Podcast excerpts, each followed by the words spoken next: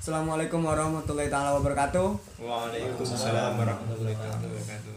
Ini adalah episode pertama dari podcast Daulat Hijau Talk, yaitu sebuah platform podcast yang diproduksi oleh Front Hadid untuk kedaulatan sumber daya alam. Nah, pertama-tama saya kenalkan diri dulu. Nama saya adalah Muhammad Ibrahim. Kemudian dalam episode pertama ini sebenarnya eh, mau ngobrol biasa, tapi berhubung biar ada isinya juga dan masih hangat-hangatnya juga sebenarnya habis keputusan MK kemarin alangkah baiknya ya ngobrolin santai soal uh, gelaran Pilpres 2019 yang lebih spesifik lagi ialah membahas tentang isu agraria. Kemudian saya tidak sendiri di sini ditemani oleh empat teman saya. Silakan untuk eh, buat teman-teman memperkenalkan diri dari Mas Ari. Oh iya, saya nama saya Ari. Eh, saya sekarang jadi praktisi TI di sebuah perusahaan TI di Jogja. Biasanya saya spesialisasinya di eh, machine learning, khususnya terkait pem- pem- pemrosesan teks. Eh, selam saya riwayat pendidikannya di UII Informatika dan di UGM Teknologi Informasi. Selain itu saya juga aktif di Pers Mahasiswa Universitas Indonesia, Universitas Islam Indonesia. Setelah itu juga di Gerakan Literasi Indonesia dan Front Nahdien untuk Kedaulatan Sumber Daya Alam Chapter Jogja. Iya. Oke, selanjutnya Mas siapa yang berpojok nih? Oke, perkenalan aku Oji. Em, saat ini masih jadi mahasiswa di salah satu universitas swasta di Indonesia sama seperti Mas Ari. Aku juga saat ini masih aktif di salah satu lembaga pers mahasiswa di salah satu kampus di Yogyakarta, LPM Hima UII. Sehari-harinya ya seperti mahasiswa-mahasiswa biasanya, bangun tidur, ngopi, dan tidur lagi gitu. Selain itu juga kerja IT juga. ya bareng-bareng sama Mas Ari itu eh, di gerakan literasi kopi Indonesia ada salah satu unit produksi koperasi namanya itu yang berbasis teknologi namanya literasi Ko- Liko Tekno Oke. Selanjutnya Kenalin, eh, nama Adi. Saat ini mungkin eh, kegiatan cuma nggak eh, tidur-tidur aja karena masih job seeker. Baru sudah. baru sudah. baru Kampusnya sudah. mana, Mas? Kampusnya dari UNAN, Universitas Andalas di Padang. Untuk jurusan ya dari eh, S1 Teknik Mesin. Dan selanjutnya Ya, eh, saya Muhammad Muslim. Saya sekarang eh, masih aktif kuliah di Universitas Islam Negeri Sunan Kalijaga di Yogyakarta. Eh, sehari-hari saya eh, kuliah dan berorganisasi juga eh, kebetulan juga eh, aktif juga di beberapa organisasi yang telah disebutkan teman-teman di awal tadi. Di antaranya eh, di Gerakan Literasi Indonesia yang eh, bersama-sama digawangi sejak tahun 2013 kalau nggak salah saya gabung di tahun 2014 nah setelah itu juga eh, tahun 2015 eh, ikut gabung di Front Nahdien untuk kedaulatan sumber daya alam. Waktu itu ikut eh, pesantren agraria yang bertempat di cabang Sleman cabang Sleman PCNU dan sekarang jadi cabang Sleman. Dan sekarang eh, aktif di eh, Front Nahdien sumber eh, Front Nahdien untuk kedaulatan sumber daya alam. Koordinator nasional. ya bareng-bareng dengan teman-teman. Balik koordinator tuh biasanya cuma satu gitu loh. enggak bareng-bareng bareng Oh, Oke. Kan tadi saya di awal sudah membahas eh, mengatakan akan membahas soal isu agraria pada pagelaran Pilpres 2019.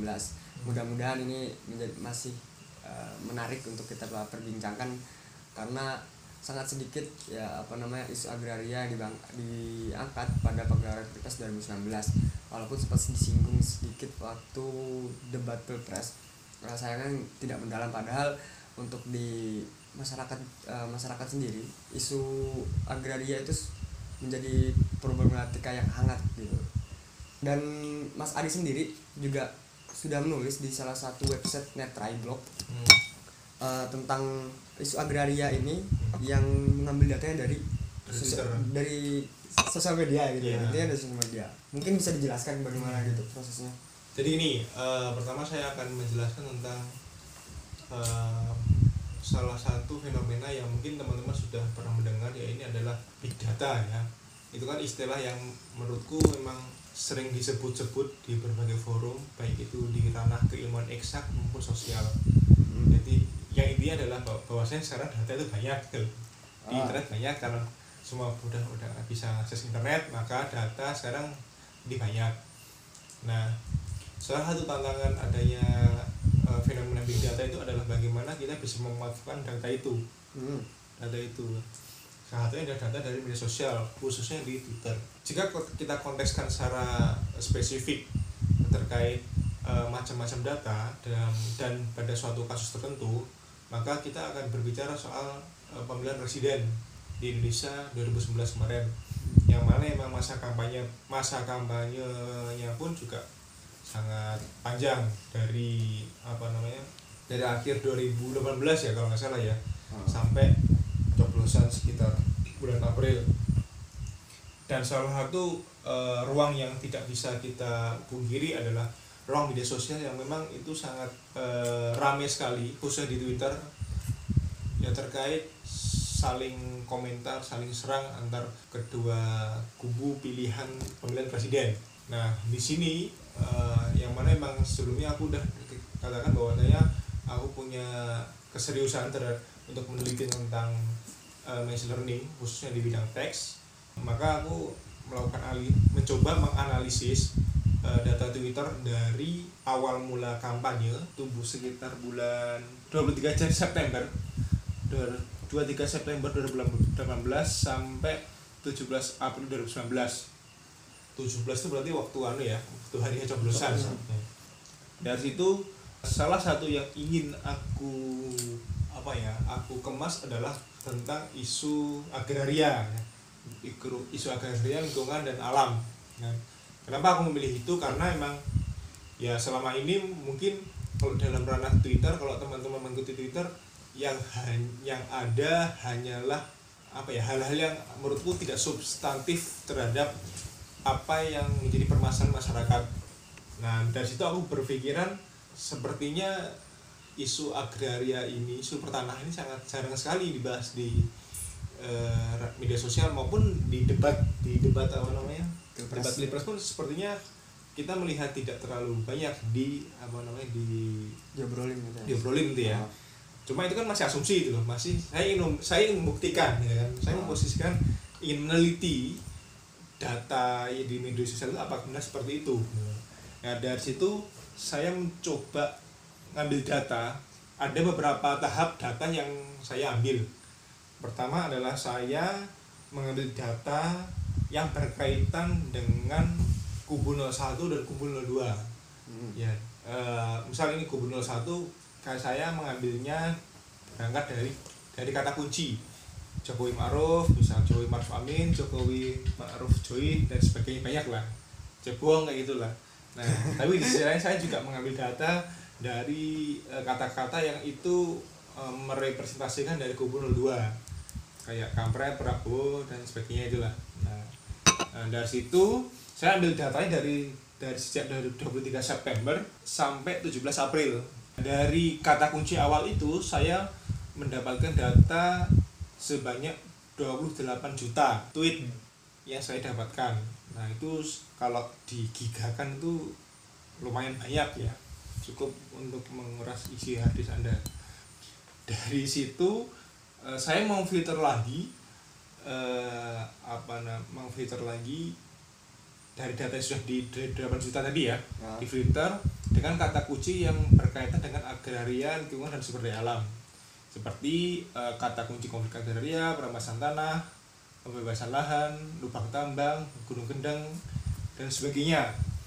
Yang mana telah di filter yang teks-teks yang mengandung kata kunci itu itu menghasilkan data yang hanya sekitar 139.000 nah di tulisan saya eh, di blog netre.id itu kalau perbandingannya data tentang agraria itu hanya sekitar 0,49 persen dari seluruh data yang ada jadi ya ya sangat kecil banget Oh, gitu kecil loh. banget ya. jadi kalau sekitar 139 ribu dibanding 20 28 juta itu sangat sangat jomplang banget gitu loh Ya, nggak sampai satu persen. Iya, nggak sampai satu persen gitu. Nah dari sini kan kalau saya menuruti asumsi awal tadi bahwasanya sepertinya eh, apa namanya isu agraria ini sangat sangat jarang dibahas di Twitter. Nah dari sini kita terbukti ternyata sangat jarang dibahas gitu. tapi eh, analisis saya tidak hanya se apa ya sa- sampai sampai situ tentu kita akan menarik ketika kita akan membahas dari 0, sekian tidak sampai tidak sampai satu persen itu kira-kira apa apa sih yang dibahas dari netizen itu Ya. nah berangkat dari situ saya apa namanya coba memilah jadi memilah apa namanya data-data. Data-datanya gini saya pilih data-datanya itu mana data yang itu termasuk cuitan dari cuitan dari keyword Jokowi Maruf mana yang termasuk cuitan dari Prabowo Sandi.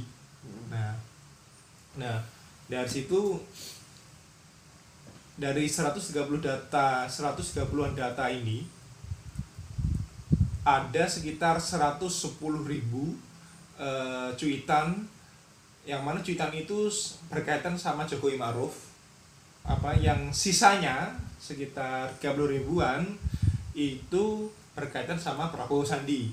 Nah dari sini kita bisa menginterpretasikan bahwasanya yang banyak membahas tentang agraria itu apa namanya selalu dikait-kaitkan dengan Jokowi dan Ma'ruf. Ya. Ya ya mungkin itu sedikit anu apa ya sedikit kalau dikontekskan mungkin sedikit masuk karena memang ya presiden Jokowi sekarang kan adalah pemerintah ya. Ya maka maka dia akan otomatis sering dibahas karena dia sering yang masih pemerintah gitu. Tapi sentimennya? Nah bentar, Oke. bentar dulu.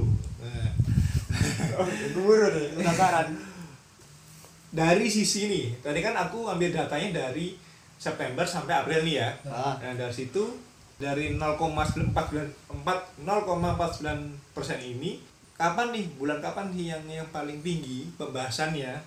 Nah di situ aku membacanya yang paling banyak bul apa ya bulan yang paling banyak dibahas itu sekitar Februari sampai Maret. Sampai Maret.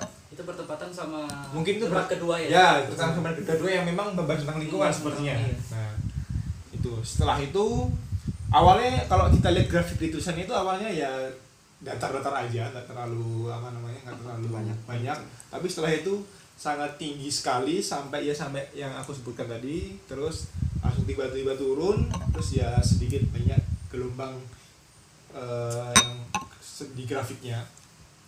Maka da- setelah aku apa namanya aku aku sortir berdasarkan bulan munculnya data itu maka aku sortir analisisku ini dari antara bulan Oktober sampai November Februari Maret dan Maret dan April. Jadi aku pecah. Dari dari September itu dari April aku pecah. Jadi tiga tiga bagian itu. Pertama analisis dari bulan Oktober dan dan, dan November. Nah dari sini ini yang aku bahas pertama ini adalah jaringan percakapan. Jaringan percakapan di media sosial di Twitter. Ini Nah. memang cuman bisa Twitter gitu nggak bisa Facebook kan juga banyak sebenarnya. Oh ya ini pertanyaan adalah kenapa kok Twitter gitu ya? Ah Nah, kenapa kok Twitter gitu? Kenapa kok Twitter? Karena pertama secara teknis gampangnya paling mudah di- diambil. Ah. Ya karena lebih ke izin dari Twitter atau Facebook sendiri. Facebook? Ah. Facebook juga bisa? Eh, tapi tidak semudah Twitter maksudnya kalau Facebook itu mungkin kita harus mengambil fanpage tertentu itu baru bisa. Hmm. terus ngambil dari grup ter grup Facebook bisa. Cuma kalau berandai itu belum sepertinya nggak bisa. Nah kalau Instagram gitu? kalau Instagram ini kalau Instagram pertimbangannya lebih ke gini kalau di Twitter eh, entah kenapa netizen itu lebih suka memberikan sikap politiknya sikap emosinya daripada Instagram oke. Instagram platform kan lebih foto ya Ah. narsis atau kita selfie kayak gitulah. Jarang yang kita berbicara eh, sikap politik meskipun itu ada. Ah Nah, beda dengan Twitter yang eh, dan yang apa namanya seorang or- netizen itu sangat mudah sekali memba apa namanya menunjukkan sikap politiknya dan dan lebih jelas loh oh, ini ini, ini itu loh. Emosi lebih jelas. Oke. Selain ya paling per- yang paling utama sih secara teknis ya sih. Secara teknis itu lebih mudah. Karena kan Twitter kan sifatnya kan aneh ya cuci-cucian cepat dan Oh. itu kita bisa ambil secara secara sampling yang lebih besar. Daripada kita bicara soal mungkin kalau di Facebook kita bicara bisa bicara tentang di fanpage-nya ya kan? atau di grup cuma kan eh, untuk jadikan sampling itu kurang ya kurang tidak se objektif di Twitter meskipun di Twitter juga nggak tidak terlalu merepresentasikan. Nah, tapi eh, datanya lebih mudah diakses paling nggak seperti itu. Ya pertama aku menganalisis dari bulan Oktober dan November nih. Nah Oktober November ini eh, pertama aku akan menalis, menganalisisnya secara jaringan percakapan. Jadi gini jaringan percakapan itu maksudnya eh, akun mana sih yang sering diajak ngobrolin tentang agraria di Twitter? Kira-kira seperti itu ya. Nah dari sini eh, aku melihat eh, akun Twitternya Jokowi nih yang sering dimention ya kan? dan apa namanya akun Jatam Kaltim terus Jatam Nas terus The Cebongers terus ada itu yang itu yang yang yang gede yang mungkin tapi selain itu juga ada Prabowo dan dan beberapa akun Rona Violeta dan Oci Oci Oci 9 lah 09 nah yang paling banyak yang paling berpengaruh dari sini adalah akun Jokowi akun Jatam dan akun Cebongers nah kalau kita melihat visual grafiknya ya mungkin nanti ketika nge-share eh, apa namanya podcastnya bisa Oh, disertakan linknya ya. Oh. Nah, itu banyak yang mention negatif di Jokowi. Jadi ini ada garis merah nega, merah yang berarti negatif itu eh, apa namanya banyak yang bermention yang me, apa ya, meng- mencuitkan sesuatu yang bernada negatif terhadap Jokowi. Nah cuitan-cuitan itu banyak yang banyak ber- berasal dari akun Jatam Kaltim.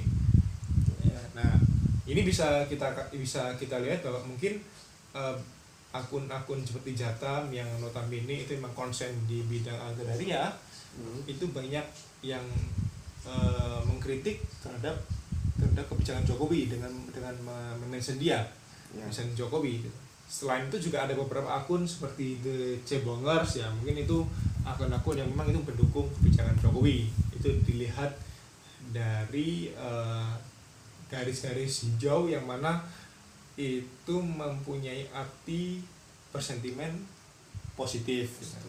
Nah, tapi kalau sentimen biru itu adalah netral. Nah, nah, selanjutnya selain jaringan percakapan di Oktober November ini juga aku melihat jaringan retweet.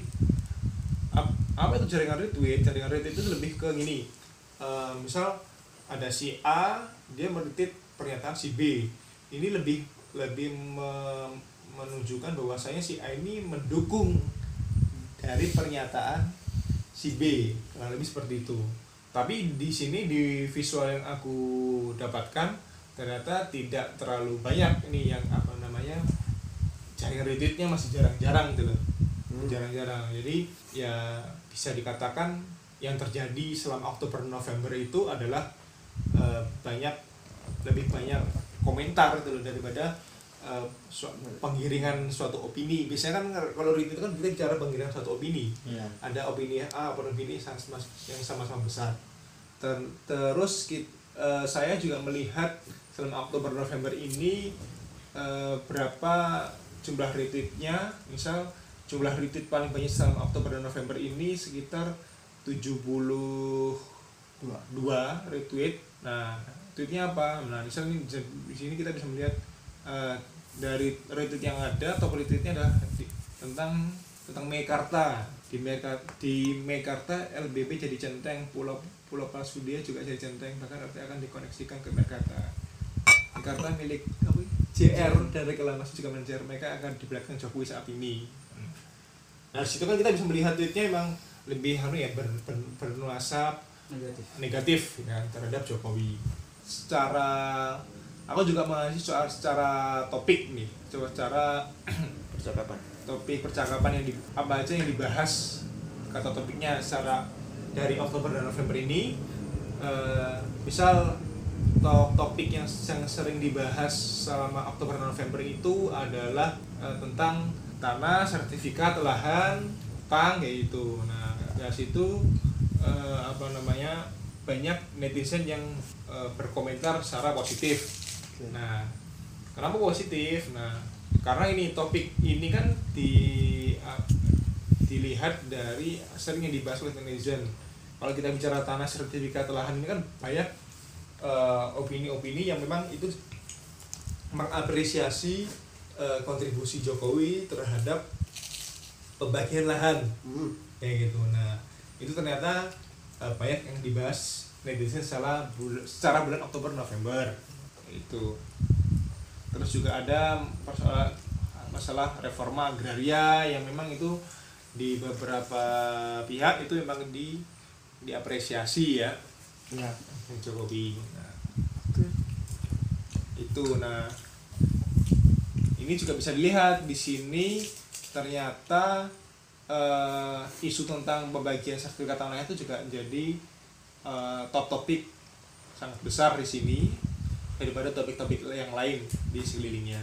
Beranjak dari bulan berapa tadi? Bulan apa tadi? Oktober November ya? Hmm. Oktober November eh, saya beranjak ke bulan Februari Maret di mana sebenarnya Februari Maret tadi lumayan banyak ya pembahasannya. Nah secara jaringan percakapan jadi secara jaringan percakapan ternyata lingkarannya akun Prabowo ini banyak yang apa namanya banyak yang cuitan sifatnya negatif. Karena di sini warnanya merah lah. Berbeda dengan Jokowi yang dia meskipun ada negatifnya juga ternyata juga banyak cuitan-cuitan yang bernada bernada positif. Jadi gini ketika kita bicara positif dan negatif itu eh, kita berbicara dengan sentimen analisis. Pertanyaannya adalah eh, sentimennya ini menurut siapa gitu kan? Hmm. Nah, nah sentimen yang dipakai, yang aku pakai di sini adalah eh, sentimen yang secara normatif. Jadi kalau misal ada pernyataan yang sifatnya eh, kami menyerang si A, nah itu negatif. Tapi kalau kami mengapresiasi, nah itu itu positif. Jadi memang lebih normatif, tidak tidak melihat positif menurut siapa atau negatif menurut siapa seperti itu.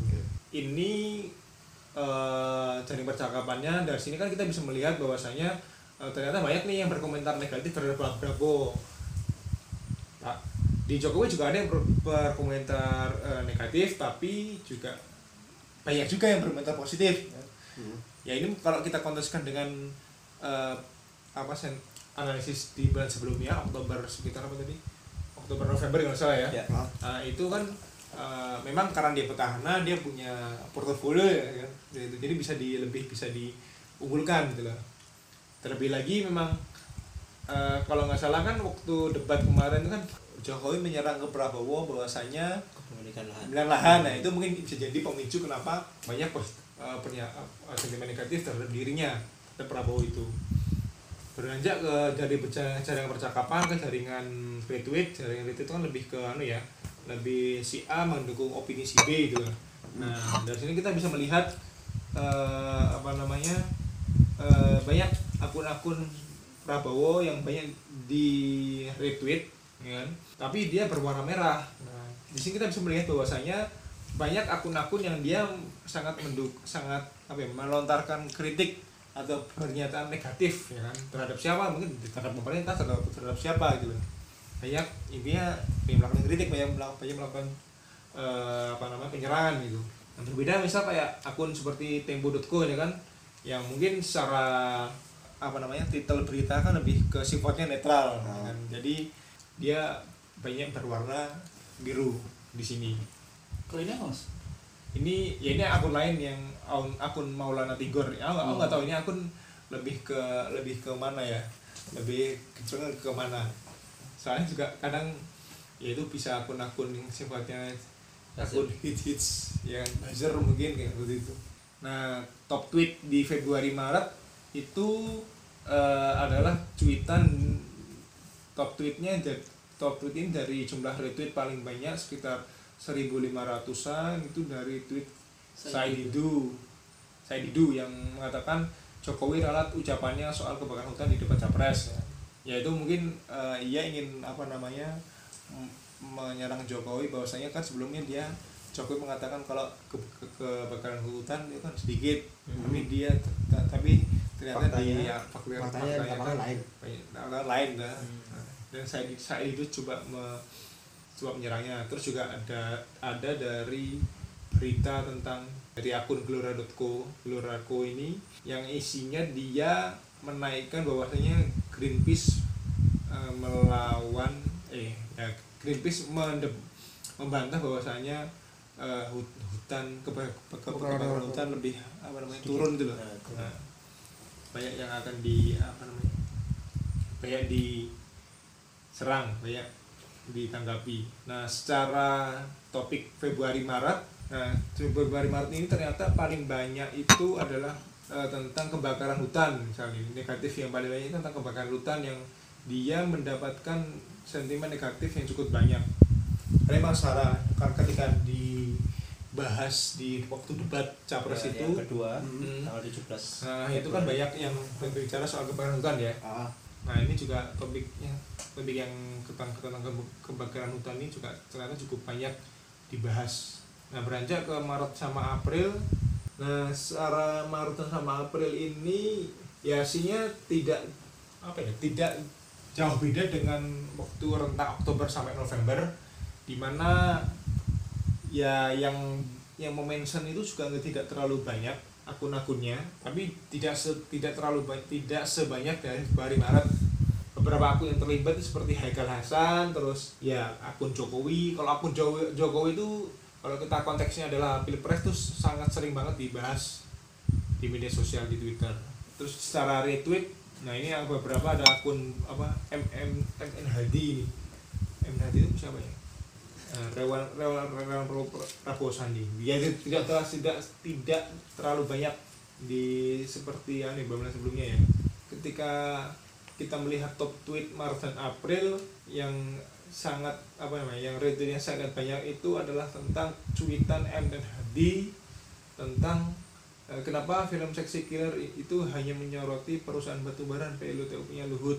Adalah Prabowo punya 15 perusahaan. Nah, Itu di bulan April ya, Mas? bulan April Maret sekitar Maret dan April. Oh, berarti itu setelah launchingnya film ya, Sexy Killers. ya karena kalau silakan Sexy Killer itu di launchingnya ketika mau Menjelang ada ya, pencoblosan gitu kan. nah, nah itu ternyata mendapatkan retweet yang cukup banyak oleh netizen.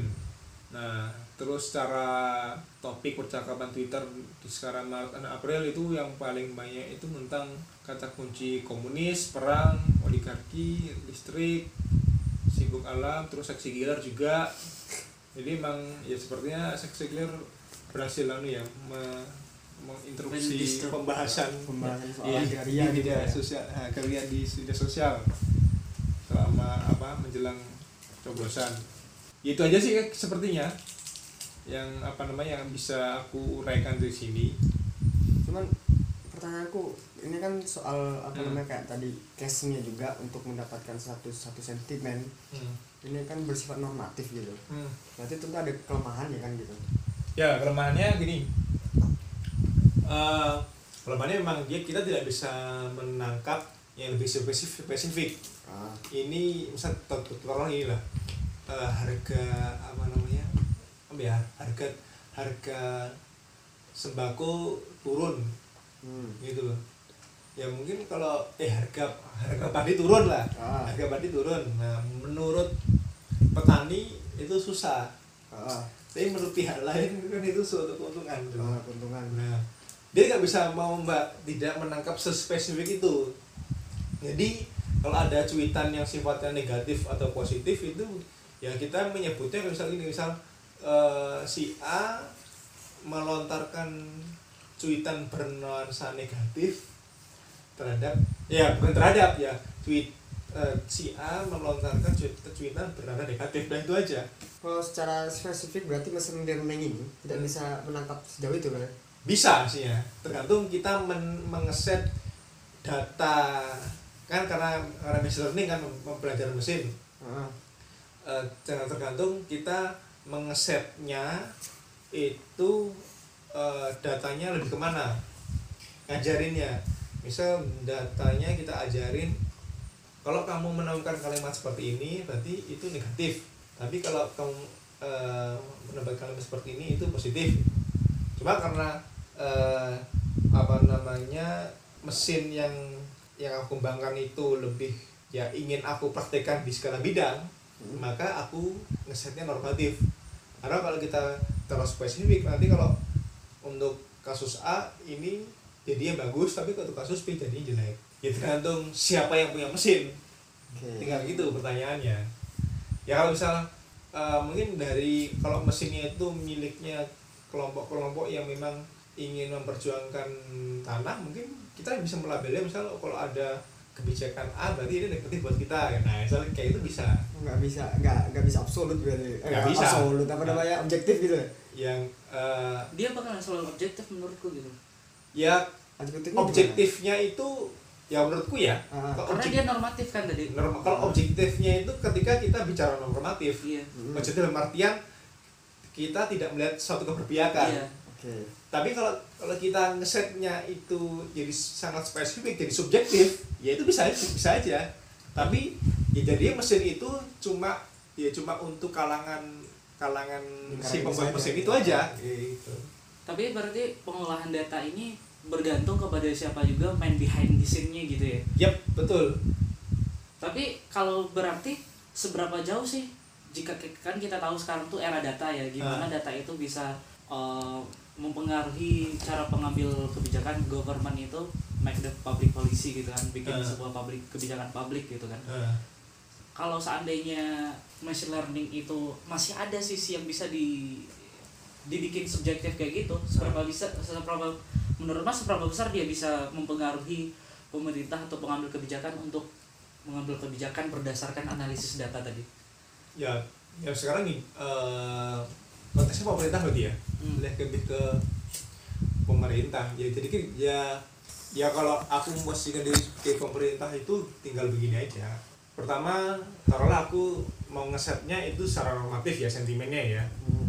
meskipun komponen-komponen machine learning itu tidak hanya sentimen aja.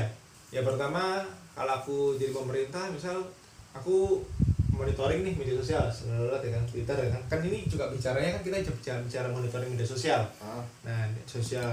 Di sini aku aku akan melihat traffic tweet yang paling besar itu kapan sih ya kan? Oh, ternyata bulan kemarin kok besar banget nih. Kenapa kok besar? Nah, dilihat besar nih dilihat. Ternyata yang paling banyak positif yang sentimen negatif sentimen negatif. Terus kita lihat lagi kenapa sentimen kenapa, sentimen negatif? Negatif tentang apa? Nah biasanya kan pemerintah bisa melihat nih Set. nah dari situ kan kita bisa melihat apa yang disebut apa namanya aspirasi atau komentar komen pendapat Hmm. terhadap netizen kayak gitu. Nah nah di situ tinggal follow up dari pemerintah kayak gimana. Dia mau ngeban akun itu biar gak biar gak apa namanya pernyataan itu atau mungkin pemerintah ya udah aku ya aku nggak bisa ngeban lah ya udah berarti kebijakanku dalam hal ini kurang gitu. Tetap pada pada akhirnya karena output dari measuring itu kan pada pada akhirnya analisis data ya laporan report loh Ah. tidak lanjutnya tinggal tinggal melakukan kebijakan dia mau kayak gimana tuh. Oke tapi sebelumnya gini eh, cara kerja mesin learning itu seperti apa?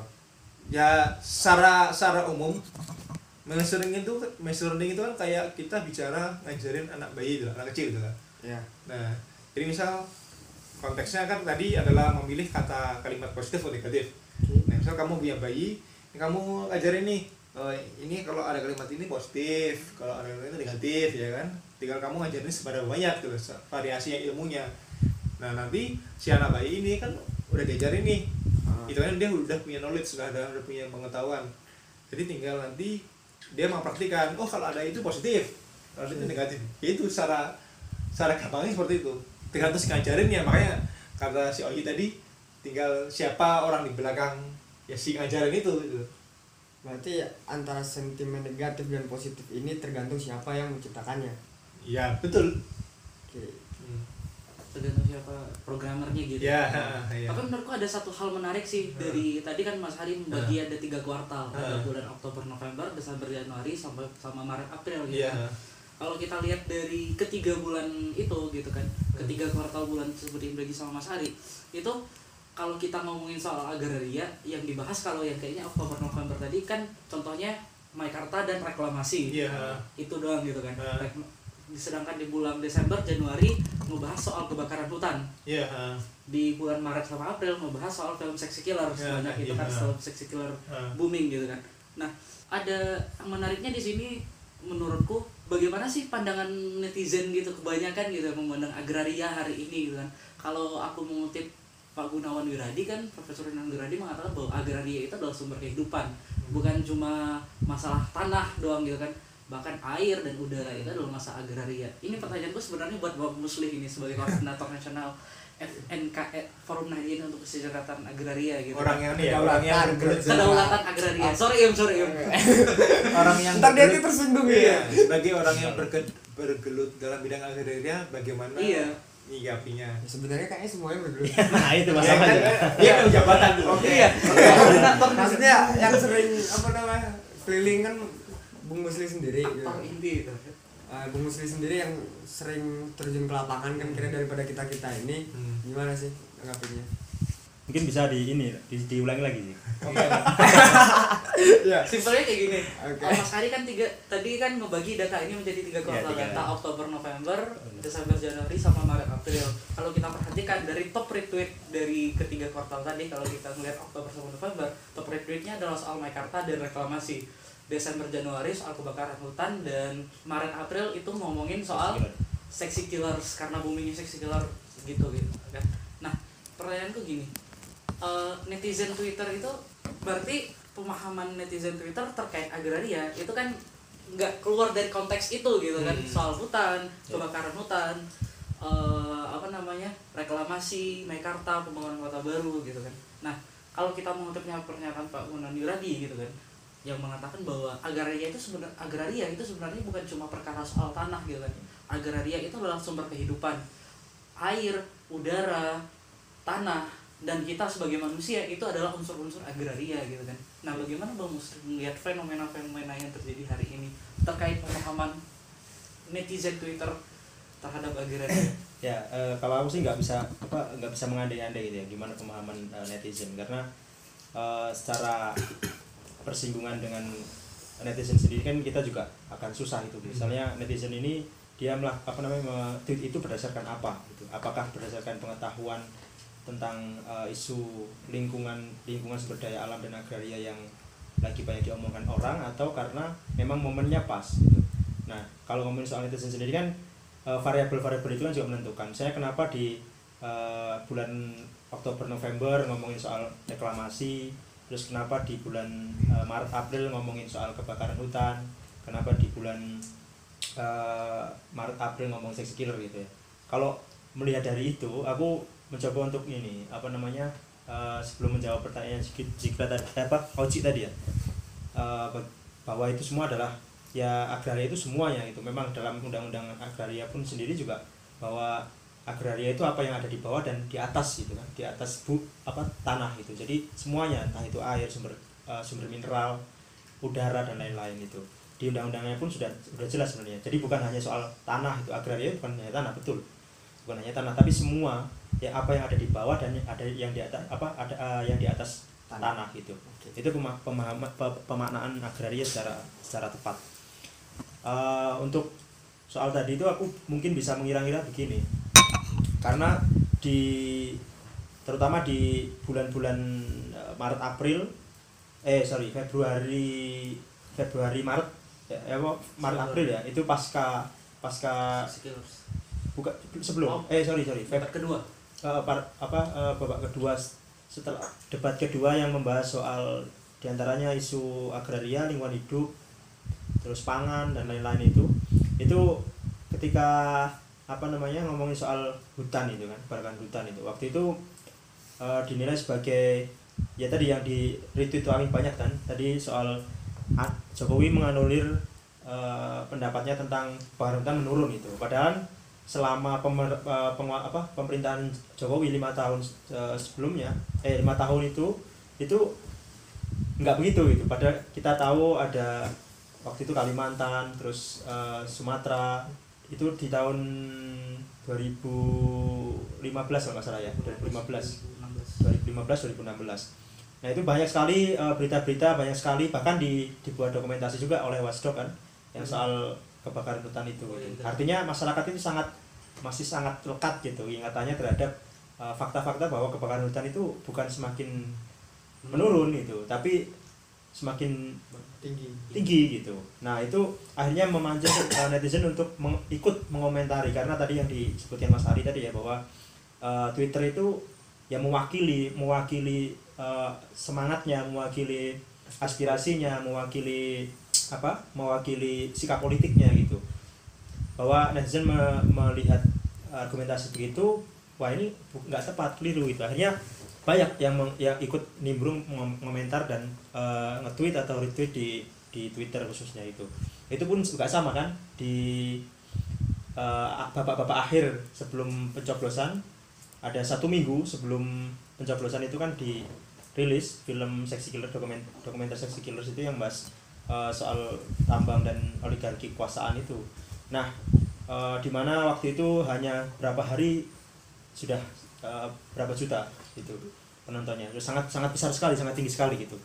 Nah itu akhirnya menjadi menjadi materi atau menjadi isi dari analisis yang di, dikumpulkan oleh Mas Ari oleh Mas Ari tadi bahwa netizen sangat banyak info apa namanya tersedot ke sana itu. Karena ini viral itu kalau logikanya pakai logika itu berarti apa yang rame apa yang sedang rame dibicarakan itu. Kita nggak bisa atau eh, saya sendiri nggak bisa menebak apakah netizen itu mengom- mengomentari atau atau membagikan sesuatu itu berdasarkan pemahaman soal persoalan agraria gitu. Makanya yang menarik sebetulnya di dalam tulisan Mas Ari yang di yang dijelaskan tadi itu kan di awal itu membahas soal banyaknya debat yang tidak substantif gitu ya, yang tidak substantif itu. Sedangkan masyarakat hampir tiap hari dicekoki oleh persoalan eh, yang konkret yaitu perampasan ruang hidup, perebutan sumber daya alam, masyarakat yang semakin tereksklusi dari lingkungannya, pengusiran macam-macam. Nah, itu tidak dibahas secara substantif dalam obrolan atau dal- dalam berita dan dal- dalam obrolan di media sosial. Nah, makanya kalau saya membaca misalnya di Kompas sendiri itu banyak sekali eh, penelitian-penelitian juga yang mengatakan sama bahwa isu perampasan ruang hidup, agraria dan lingkungan hidup ini nggak banyak gitu. Yang paling banyak itu adalah isu soal ekonomi gitu, soal ekonomi ekonomi semakin menurun, terus ekonomi dikuasai oleh asing dan lain-lain. Itu yang menjadi eh, babak babak yang paling kayaknya paling banyak dibicarakan itu. So- Persoalan yang paling dibicarakan oleh eh, masyarakat itu. Nah, sehingga kalau menjawab eh, Zikra tadi, ya apakah netizen itu sebenarnya pa- sudah paham bahwa agra, persoalan agraria itu tidak hanya tidak hanya apa namanya tanah itu diwujudkan oleh komentar terkait lingkungan apa terkait kebakaran hutan, reklamasi dan lain-lain itu kita juga nggak bisa menebak-nebak itu. Tapi yang poinnya adalah eh, ketika eh, melihat data yang disajikan tadi itu artinya bahwa persoalan atau obrolan agraria tadi itu itu sangat sedikit gitu, sangat sedikit gitu. Padahal itu sangat kita rasakan bersama-sama itu. Kita melihat misalnya di tempat kita masing-masing gitu kan. Hampir tiap hari kita dikarenakan media sosial kalau sekarang banyak ya di Instagram terus di di Twitter gitu. Nah, mungkin yang teman-teman aktif di Twitter akan hampir tiap hari itu muncul kan soal perampasan ruang hidup soal apa itu. Nah tapi kenapa pada pada saat-saat eh, yang paling menentukan karena ini apa eh, berkaitan dengan kebijakan dan lain-lain itu nggak di, nggak dibicarakan secara serius gitu di di dalam debat-debatnya itu. Nah ini yang saya kira eh, poin terpenting gitu poin terpenting gitu. Nah makanya eh, tadi saya juga cukup tertarik membaca apa membaca sajian dari Mas Ari tadi bahwa ketika seksi killer itu diluncurkan ya waktu itu kan secara simbolis menurut saya sangat politis juga dikeluarkan tombol apanya itu oleh petani batang itu apa nelayan batang itu kan yang yang secara secara politis memang sangat strategis karena mereka sa, apa eh, korban langsung terdampak oleh PLTU itu. Sehingga tadi yang di retweet sebanyak yang paling besar ya soal retweet soal seksi killer. Walaupun saya saya kira nggak tepat juga di twitternya tadi itu tuh. apa namanya yang kata dia kan kenapa cuma Luhut aja yang disasar itu? Kenapa uh, Sandiaga Uno tidak gitu dalam ini? Nah ini kan nggak juga. Kalau kita lihat atau kita simak di film itu kan semuanya hampir di semua kubu bahkan semua aktor bahkan turunannya sampai tim sukses sampai bendahara uh, tim sukses masing-masing juga dikulik gitu kan. Nah tapi itu lain itu persoalan lain ya. Jadi dia memang yang dibawa tweet yang dia sampaikan itu kan sentimen karena dia dekat dengan atau mungkin dia malah bagian dari eh, 01 gitu sehingga dia merasa terserang dengan adanya film itu yang ada salah satu eh, aktor penting gitu dalam dalam terus dituduh filmmakernya sebagai TKN ada itu. itu dapat itu ya Iya. Nah, tapi kita lihat itu apa namanya retweet yang paling banyak se- sebanyak 3.800 3.806 eh 3.683 itu kan berarti eh, mendapatkan perhatian yang sangat serius gitu ya. Nah tadi kalau lihat eh, data 0,49 persen ngomongin agraria itu, nah artinya kalau mungkin isu ini sudah banyak dibicarakan sebelum-sebelumnya, mungkin akan berbeda posisinya gitu. Nah ini mungkin eh, pembelajaran juga bagi kita melihat data-data ini sehingga ya itu tadi apa namanya strategi-strategi yang kita gunakan juga untuk mendorong apa namanya mainstreaming isu gitu atau yang membahas persoalan yang benar-benar real gitu benar-benar substansi, substansi gitu, substansial gitu. Tidak lagi ngomongin soal asing-asing gitu tidak lagi ngomongin itu gitu. Nah mendorong mendorong dibahasnya isu-isu yang sangat strategis. Saya kira itu. Sambil misalnya eh, tadi itu eh, netizen yang atau teman-teman yang menguasai di bidang apa menguasai eh, pengetahuan di soal agraria juga mendorong memberikan apa namanya eh, masukan memberikan pengetahuan bagi netizen ini bahwa tadi itu misalnya disinggung oleh Sikra bahwa agraria tidak hanya cuma tanah itu tapi semuanya gitu. Nah ini kan pendidikan publik gitu ya pendidikan publiknya maksud jadi tidak tidak kayak debat-debat kemarin itu kan. Debat-debat kemarin kan seolah-olah kayak ya adu jargon gitu. Ya siapa yang paling nasionalis yang dan yang paling patriotik gitu ketika diserang misalnya apa terkait komitmen gitu. Kom- komitmen untuk pemerataan kekayaan untuk pemerataan eh, tanah reforma agraria itu merasa terserang dan apa namanya eh, cara defense-nya adalah akhirnya siapa yang paling patriotik siapa yang paling nasionalis gitu. Nah ini kan saya kira masyarakat inilah apa namanya sudah sangat eh, terbuka sekarang itu untuk menda- apa, me- menerima informasi gitu. Tapi ya satu hal yang menarik itu adalah begini Em, kita menyadari bahwa Twitter itu bukan ya bukan bentuk sikap dari masyarakat Indonesia secara keseluruhan kan Iya. itu cuma bagian kecil dari Ya. kelas menengah Menengah. memang dia Hmm. bicara dengan Twitter gitu lah. Tapi pertanyaan adalah gini, eh, kenapa kok eh, para kubu 0102 itu sangat gencar-gencarnya berlomba-lomba perang hashtag, perang Iya. tagar itu loh. Itu yang menarik aku pikir juga harus menarik kita pahami juga gitu.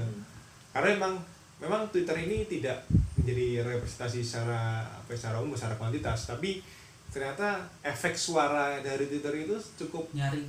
nyaring dan mampu mempengaruhi apa namanya entitas lain. Contoh media. Hmm. di mana misal media CNN misal eh, nyebut eh, trending topik bahwasanya ini netizen mengeluhkan soal ini menurut Hmm. tagar si si tagar A sangat menduduki posisi teratas gitu. sampai nanti dibahas di dialog di media mainstream kan. Ya. nah itu kan juga termasuk menurutku satu efek domino yang aku pikir ya harus kita sadari juga bahwasanya meskipun secara kuantitas itu tidak bukan sikap tapi bukan itu tujuannya Ya. tujuannya adalah mempengaruhi kelompok-kelompok atau entitas tertentu yang memang ingin menunjukkan membentuk bahwasanya ini seolah seluruh orang seluruh Indonesia ini ingin mengeluh seperti ini gitu.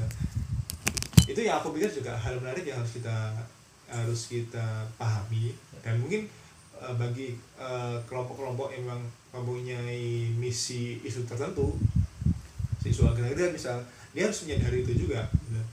kalau memang eh, secara trendingnya itu menurut mereka ini nggak butuh trendingnya trending kok kayak gini? Gitu. Nah, nah pertanyaan adalah kira-kira kita bisa nggak gitu eh, mentrendingkan eh, isu yang kita bahas. Nah itu yang aku pikir itu lebih menarik eh, di apa namanya di kita bahas khususnya terkait pola gerakan gitu pola gerakan untuk isu-isu masyarakat yang harus dipahami juga. Gitu.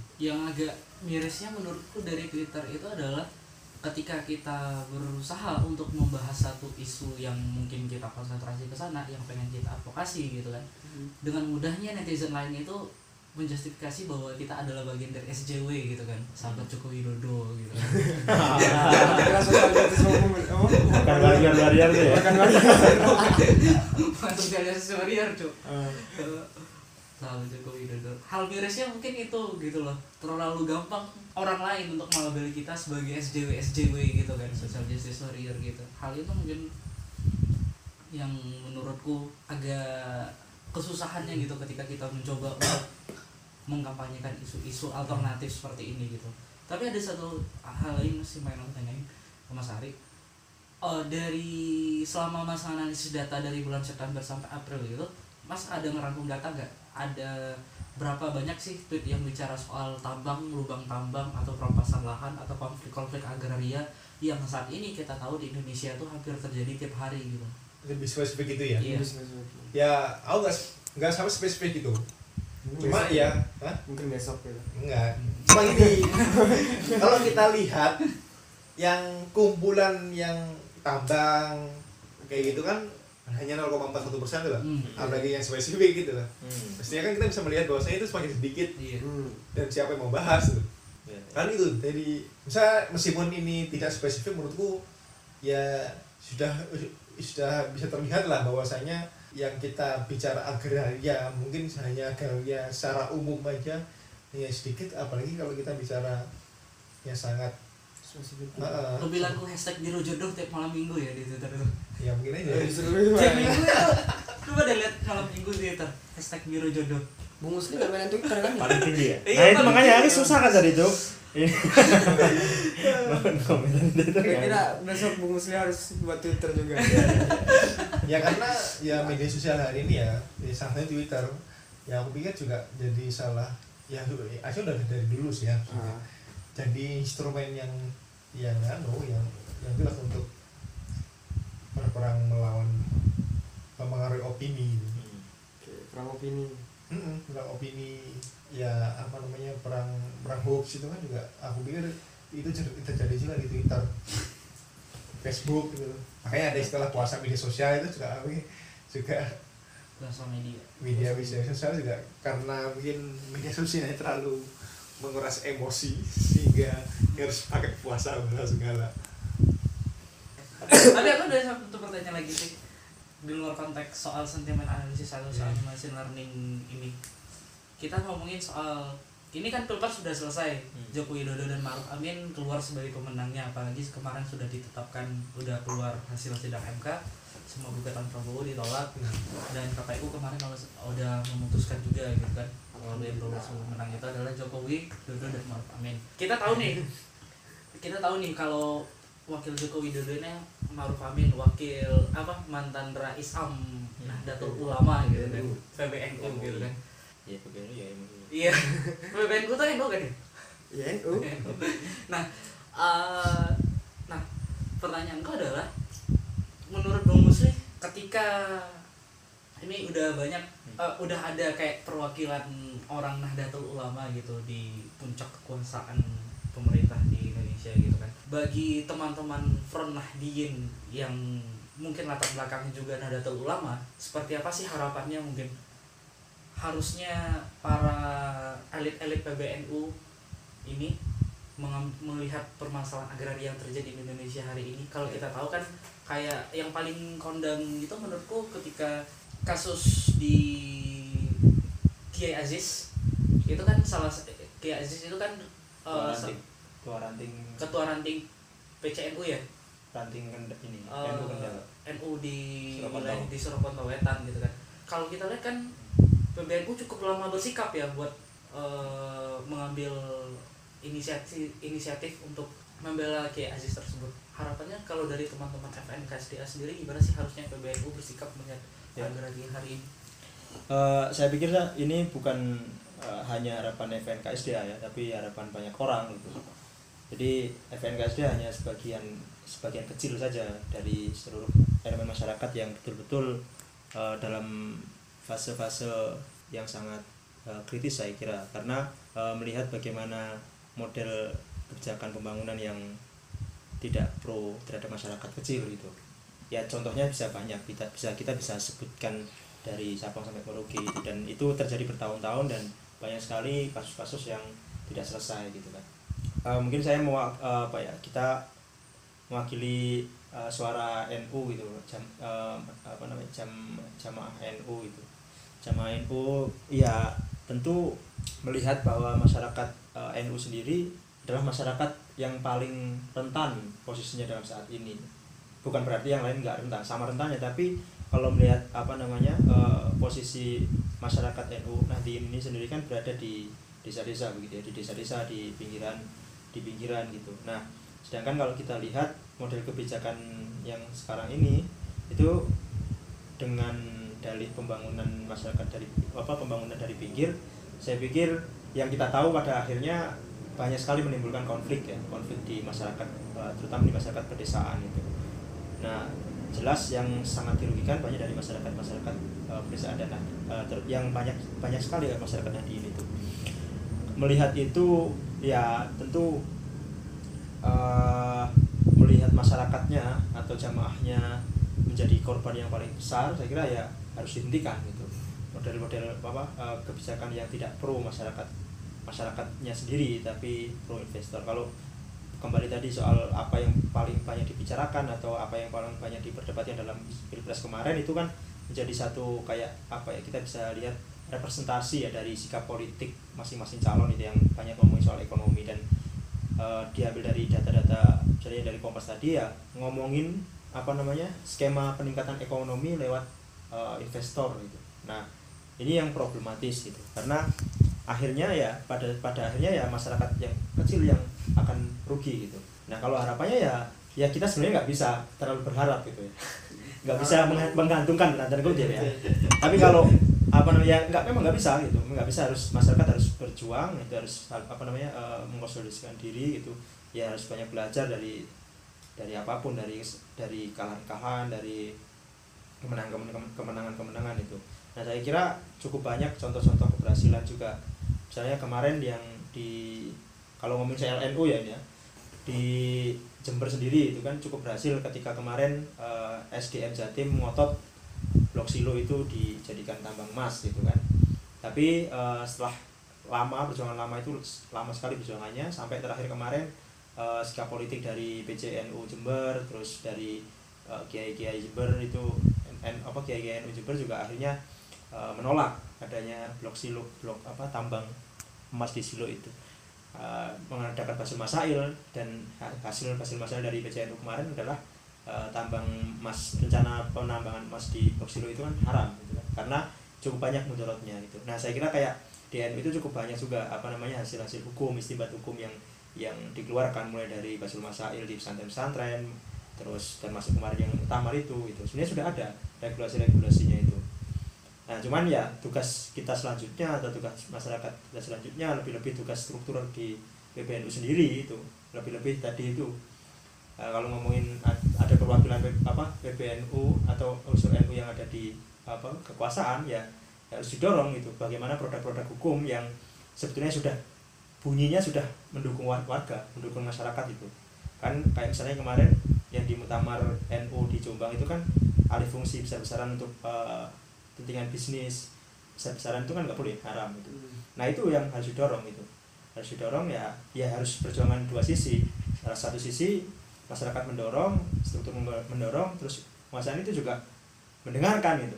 Repot juga kalau masyarakat mendorong terus eh, struktur pengurus NU mendorong tapi tadi itu tanda kutip perwakilan atau unsur NU yang di kekuasaan itu juga tidak mendengar gitu. Nah, ya hanya mementingkan lancarnya sirkulasi kapital, lancarnya sirkulasi invest- investasi yang hanya ngejar pendapatan anggaran daerah apa peningkatan anggaran negara, peningkatan anggaran daerah dan lain-lain itu. Saya kira misalnya ada cukup menarik dari apa hasil-hasil studi di teman-teman sendiri, teman-teman di NU sendiri itu kan cukup banyak. Kayak misalnya salah, salah satu contoh studi kasus yang di Rembang kemarin itu juga cukup banyak menyita eh, perhatian publik gitu karena di sana juga masyarakat mendapat apa namanya eh, terdampak konflik gitu soal tambang tambang apa tambang kas gitu kan nah itu cukup ba- menarik. Ada satu buku yang menarik yang bisa dibaca oleh eh, teman-teman eh, masyarakat itu itu ada judulnya mitos tambang untuk kesejahteraan. Itu cukup cukup menarik. Itu ya salah, salah satu eh, teman NU juga itu yang bikin itu. Nah kayak gitu-gitu itu yang harus saya kira harus mulai di mulai di apa ya dibaca didiskusikan terus di siapa penulisnya? Dorong. Eh, nama penulisnya Hendra Triardianto dulu di S2 di Visipol UGM terus sekarang jadi dosen di eh, Unsud ya di Unsud. tanya bener. eh Undip sorry di Undip nah, di Undip itu Apa? Kira itu. Ya harus berjuang bersama gitu. Satu hal yang hal yang anu ya yang mumpung aku ingat itu adalah soal ini. Eh, analisis yang seperti yang aku tadi itu bisa menjadikan eh, fungsi verifikasi terhadap isu yang sedang berkembang. Contoh gini, misal soal eh, tadi soal apa namanya pembagian tanah, Oke. pembagian pembebasan tanah itu kan banyak yang pembagian sertifikat tanah itu loh. Itu banyak yang apa ya eh, mengatakan bahwasanya itu adalah wujud dari reforma agraria dan ternyata netizen itu eh, banyak yang bersentimen positif terhadap hal itu nah dari situ kan mungkin dari masyarakat kan bisa menilai eh, ternyata reforma agraria itu adalah bentuk bentuknya adalah sertifikat tanah bentuk sertifikat tanah. Nah pertanyaan adalah apakah reforma agraria itu memang seperti itu? Nah itu bisa jadi eh, fungsi verifikasi terhadap mungkin dari kalangan aktivis dari kalangan masyarakat bahwasanya ya itu memang positifnya itu nggak hanya seperti itu aja loh misal kayak gitu misalnya. jadi bisa kita bisa bisa melihat eh, bagaimana pembentukan opini ya itu bisa dibangun loh ternyata yang dimaksud reforma agraria menurut Jokowi itu adalah seperti ini. Padahal mungkin ada beberapa kalangan yang memang itu punya opini berbeda. Makanya reforma agraria itu seperti itu gitu loh. Itu cuma yang memberikan administrasi tanah aja misal kayak gitu misal. Oke, sebenarnya aku tanya juga. Terlebih soal berhubung Mas siapa? Oji atau juga dipanggil Jika ini dan Mas Ari juga juga seba- sebagai alumni dari LPM kan gitu. Ini maksudnya apa? Enggak, iya enggak. Tadi kan belum apa namanya ngomongin soal apa namanya media sosial juga kan bagaimana ya, isu-isu agraria eh, yang diangkat di media sosial kayak gitu. Dan LPM juga juga mempunyai satu media platform gitu.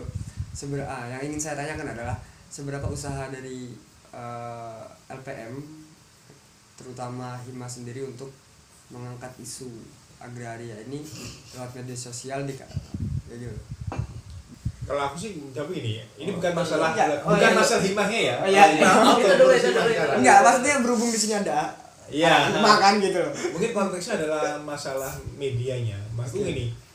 eh, malahan di Twitter itu yang punya peran tinggi sekarang ini bukan bukan medianya ya malahan. Tapi lebih ke netizennya. User ya. Oke, Eh, netizennya malahan yang punya pengaruh.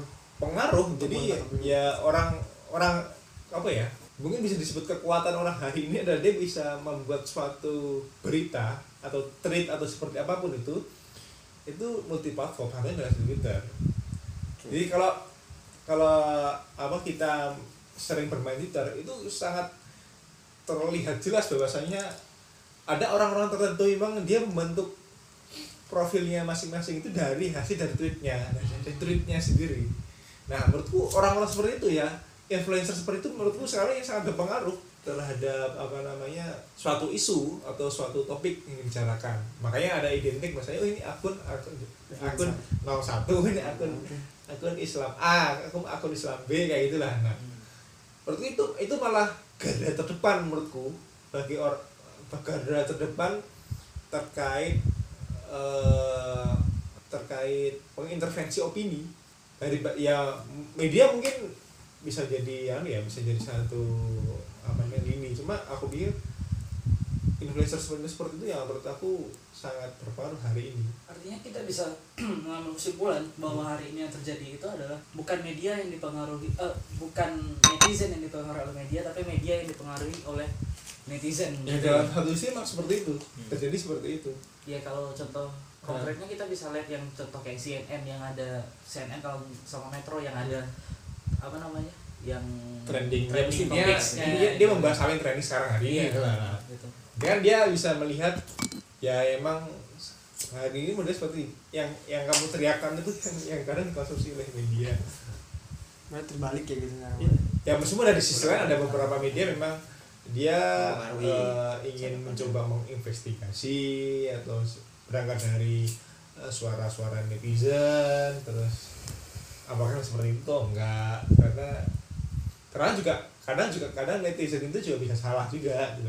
bisa dia bisa menjadi eh, agen dari kelompok tertentu bisa jadi agen dari kubu tertentu. Ya semua kan ada semua kan semua kan ada yang ada yang diuntungkan ada yang dirugikan toh. Nah, tinggal kita pintar-pintar aja main media sosialnya.